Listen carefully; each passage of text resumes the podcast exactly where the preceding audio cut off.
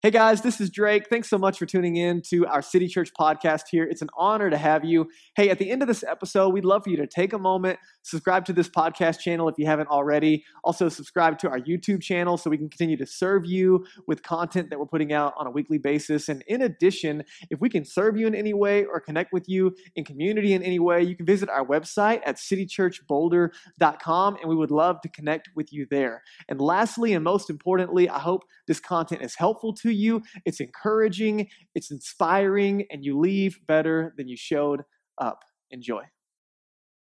Hey guys, Merry Christmas. How's everybody doing? Merry Christmas! I'm so glad you're here. My name is Drake. I'm the pastor here, and it's an honor to have you gathering with us in person and online. It's such a joy to gather with you on Christmas Eve, and I am so excited hopefully to share a little bit of hope and a little bit of encouragement with you this evening. I don't know where you're walking in on your spiritual journey. I don't know where you're walking in on this week. I don't know if this has been an incredibly encouraging week and you're loving time with family and friends and the holidays. This might be a really, really hard season. The season might represent loss. The season might represent frustration. The season might just be a really, really big heartache because there's no snow to ski on. I don't know where you're walking in, but I want you to know you are loved, safe, and welcome here. And my, my prayer has been for you tonight that this this will be a space of encouragement for you, no matter where you're walking in on your spiritual journey. And, and I want to share some words with you that might be familiar to you, even if you've never like been around, you know, Jesus in the church, or you know, you're kind of new to some of these conversations. These are words you probably heard somewhere in Luke chapter 2. Let me show them to you. They'll be on the screen for you. Luke chapter 2, angels show up and they have this incredible declaration on the front end of the Christmas story. And the angel says, I bring you good news that will bring great joy to all people. The Savior, yes, the Messiah, the Lord, has been born today in Bethlehem. That was, if you, if you missed the video, that would have been really weird, but hopefully you got that. I think that video is hilarious. The city of David, right? So, so, we've all got different stories, but what's amazing when I read these words is, is in my mind, I immediately ask the question is it really? Is, is it really good news?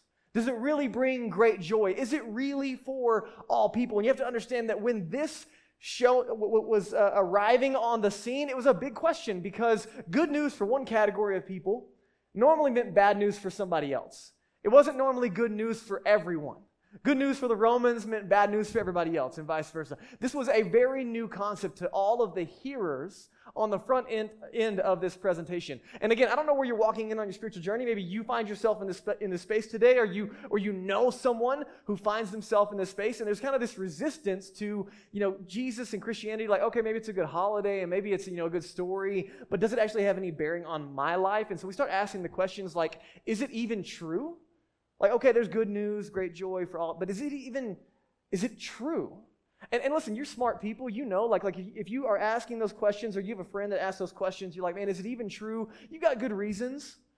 And you have your, your, your reasons for why you're asking that. And, and I totally get it. But, but I think what's important that you and I wrestle with as we kind of celebrate Christmas together is not just asking the question, is it true? But specifically, is it true?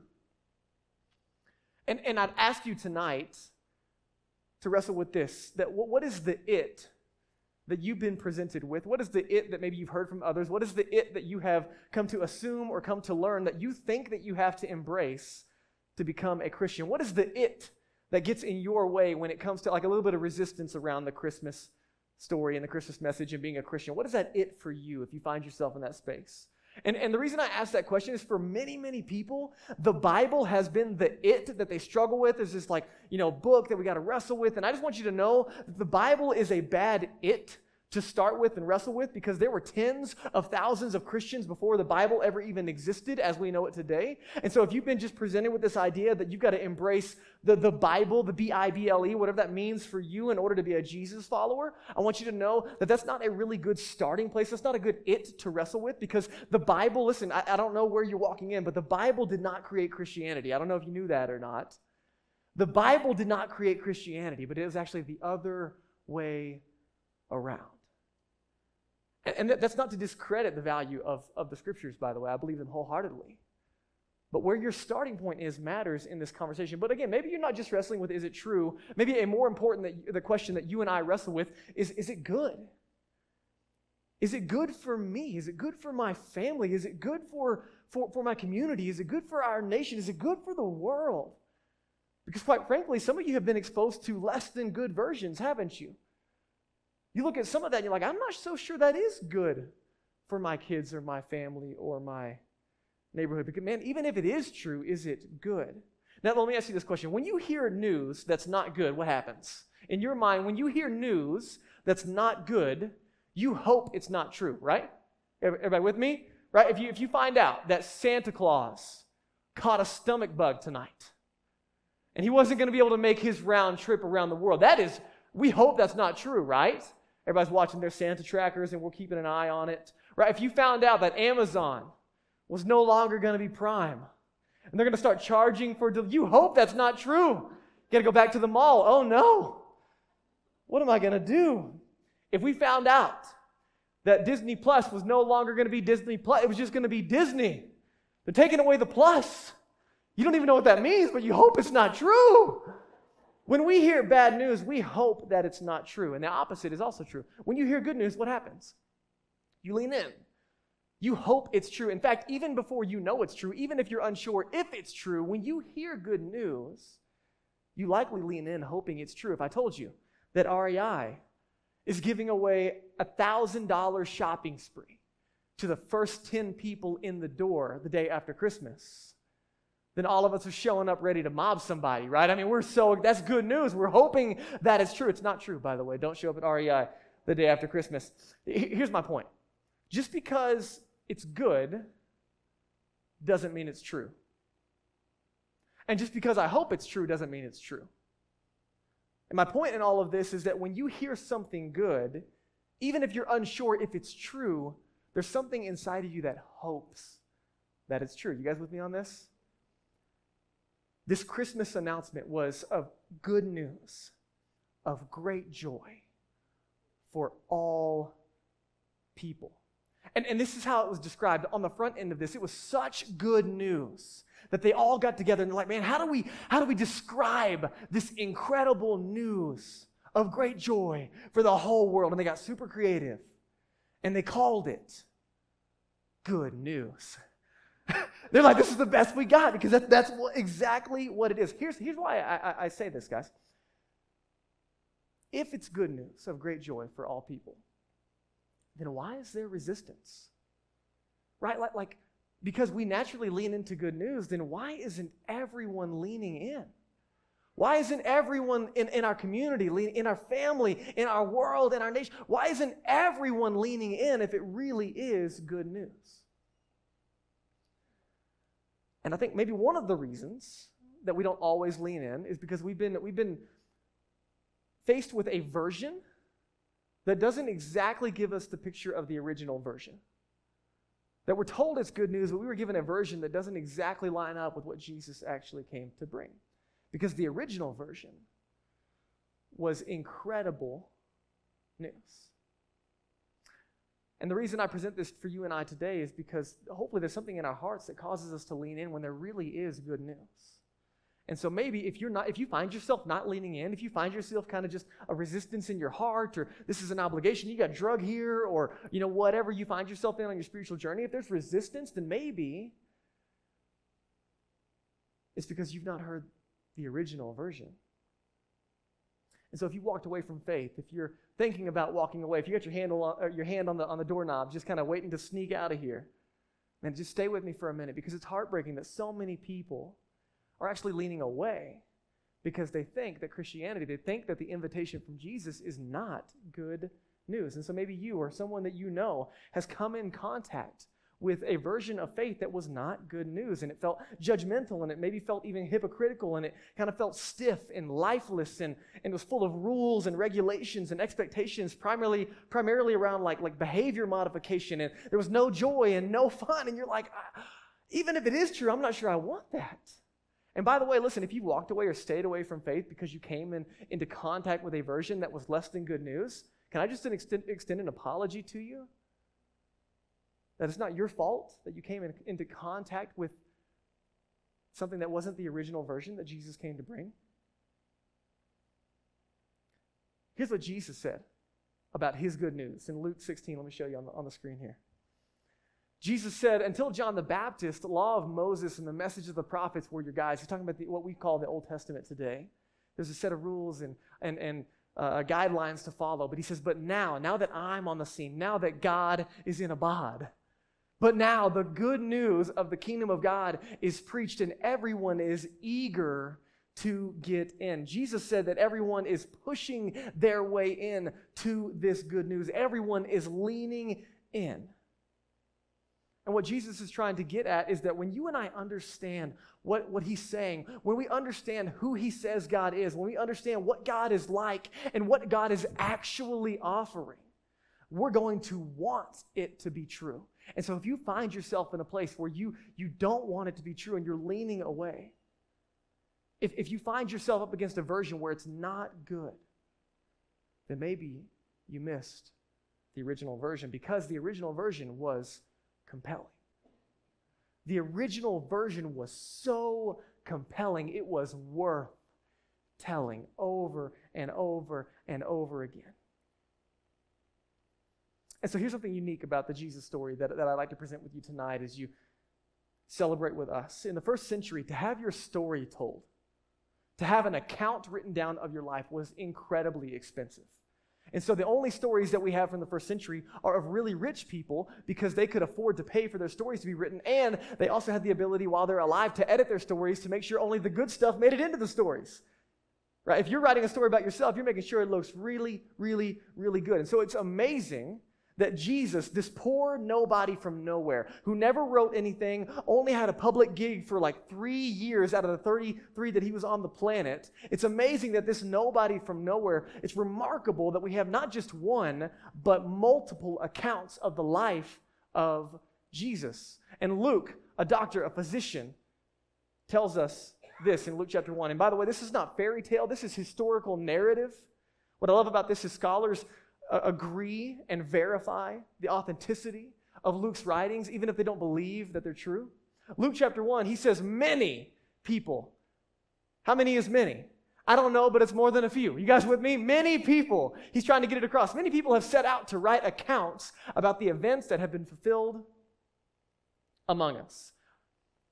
They use the eyewitness reports circulating among us from the early disciples, he takes a minute and he says, Listen, there are so many accounts of the life of Jesus. And you got to ask the question, why are there so many? Something significant happened, something good happened, and whatever your version is, it was good. It was all good for everyone. And Luke is excited about the work that he's doing to tell us about it.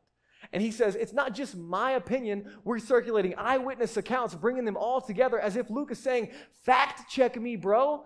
This is not something I'm making up. This is not a fairy tale. And in verse 3, he says, having carefully investigated everything from the beginning, I also, I too, as in I'm not the only one who has done this, but I have decided to write an accurate account for you, most honorable Theophilus. We don't know who this is, but odds are this is the guy paying for all the work. This is a Jesus follower who's very wealthy, paying for the documented life of Jesus. Verse 4, and he says this so you can be certain of the truth of everything that you were taught. For Luke, it was so compelling, it was worth telling. And he had no idea that the work he was doing in that moment would make it into the room that you and I are sitting in. But you got to ask the question all this work, all these resources, how good was it? I mean, I mean how, how good was it in order to, to, to show up and, and have all of this work? It was so good that when Jesus shows up, he would say things like he could forgive sin. That's why the angels called him not, not just a rabbi, not just a teacher, not just a religious leader, but a savior. And he would offer forgiveness of sin, listen to this, ahead of time. There was an answer for the stuff that you and I do. But Jesus showed up and he would offer forgiveness of sin ahead of time, which was so radical because everyone in that world said, wait, wait, wait, you got to pay for that. We have a system for that. There's all these steps that you have to go through. You have to, you know, make sure you go to church this many times and read the Bible this much and give a little bit of money this way. And there's all these rules that you have to make sure you follow in order to get that check mark. And Jesus said, Don't worry about it. I'm going to pay for it. And I think one of the reasons is there's resistance in our heart. As soon as we start showing up, you're like, well, that doesn't sound like good news because I reject that idea of sin altogether. I think one of the reasons there's sometimes resistance in our hearts to what Jesus came to do, but one of the reasons that this good news is not so compelling on the front end is we don't understand what sin is. We have these made up ideas or what we've been told. But for Jesus, when he talked about sin, he connected it both in our relationship with God and our relationship with one another. That Jesus would talk about sin as, as hurting another person, hurting another human being that God loves, a person made in God's image. And so when Jesus talked about sin, of those things that you and I do that we know we shouldn't have done towards somebody else, the things we should have done and when we didn't do, the things we wish we could not, you know, we could take back and not say. When he, when he talks about sin, it's toward another person. He says, when you sin against your brother and your sister, you sin against the God who made them. Jesus connects it all together and he says, This is a problem. And, and, and listen, here's the deal. Listen, I don't know where you're walking in, but we all fall short of our own standards. What's ironic is like we don't even meet our own standards of expectation, much less the other people around us and much less God's. And so Jesus shows up and he says, Hey, I can forgive that. Whether you want to call it stuff or mistakes or sin, it doesn't matter what you call it, but there's definitely something. And you and I try and try, we just can't always get it right. And here's the amazing thing this was, was so disturbing to his first century hearers is that this invitation was for anyone no matter where they were, no matter what they've done, no matter what, where they find themselves.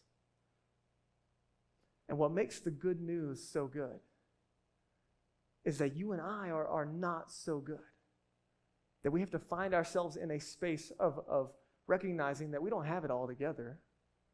And Jesus came to do something about it. As Daniel comes and we're going to continue our service together, I'm, I just want to help you reflect on some of these, these things for a minute.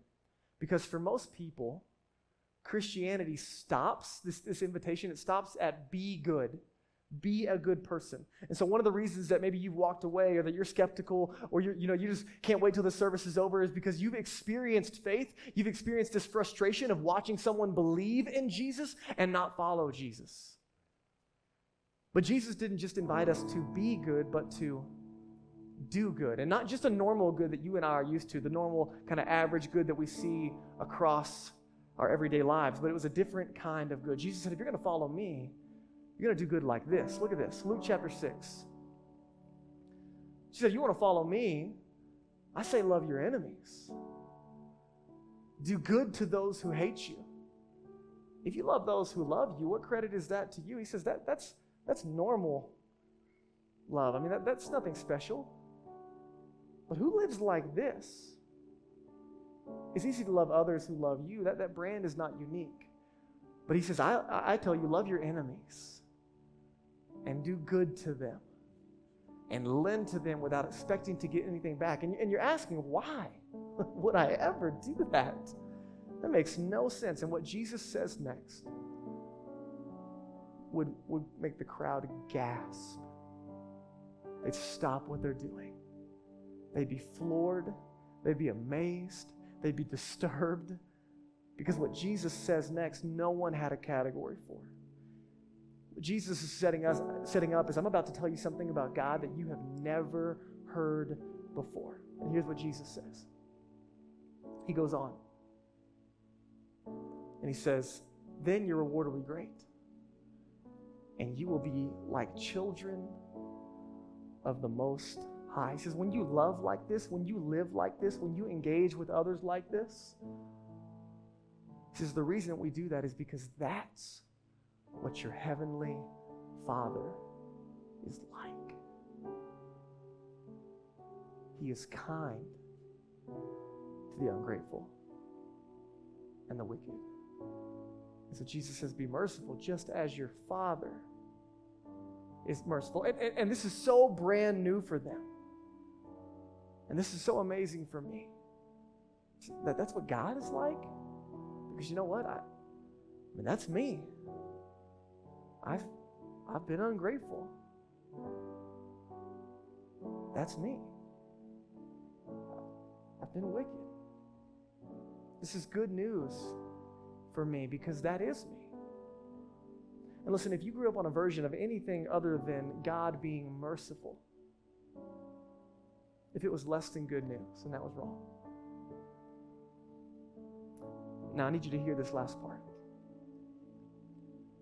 that this good news was incredibly good news to the unrighteous, those who knew they didn't have it all together, the people that knew that they weren't all that good. This was incredible news. But to the self righteous, to the religious leaders, and to the religious elite, this news was incredibly threatening because they thought that they had it all together. And this can be confusing for you and I at times because we've seen how, how some people act when they say they're followers of Jesus and they don't look like some of that. And one of the reasons that you and I struggle with the message of Christianity and to believe it and to embrace it is because too many Christians have been content to believe something in their head and not follow, which Jesus doesn't separate the two. And so I just need you to know this that when it comes to following Jesus, there are no self righteous Jesus followers. Why? Luke chapter 2. We looked at it earlier. We'll end with this passage. The angel says, I bring you good news. It's going to bring great joy to all people because the Savior, the Messiah, the Lord, has been born today in Bethlehem, the city of David, because that's what we needed. Listen, our sins, our stuff, our mistakes, they might be different, but we've all got that stuff that we're wrestling with. We've all tried to fix ourselves and we can't. And the, and, the, and the playing field is simply leveled in this conversation. We all fall short and we all need good news. And Jesus didn't send us a second chance, He didn't send us five more commandments. But God, His Father, sent Jesus, a Savior, because that's what we need. Jesus, out of His mouth, said that the Son of Man came to serve, not to be served, and to give His life a ransom for many. Jesus said that God was good. And when Jesus showed up on the planet, he took all of our ungood and put it on himself so that we could have access to God as a good father. And so, is it good? Is it good news for you? Can it bring great joy? Can it be for all people? Can it be for me? Can it be for you? Maybe the reason there's been resistance is because you haven't heard the original version. But the people closest to Jesus were convinced that they met good personified. They met good in a body.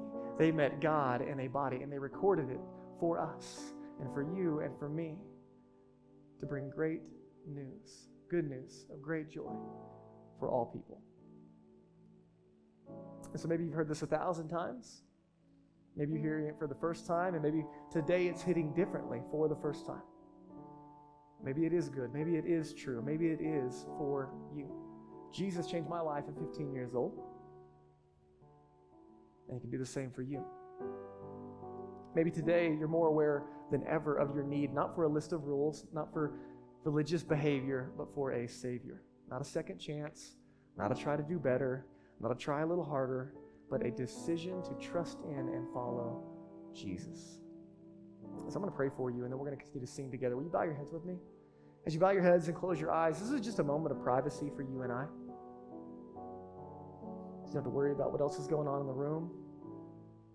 But maybe you're here tonight and you've never had a moment where you said, Jesus, I, I believe that you died for my sin.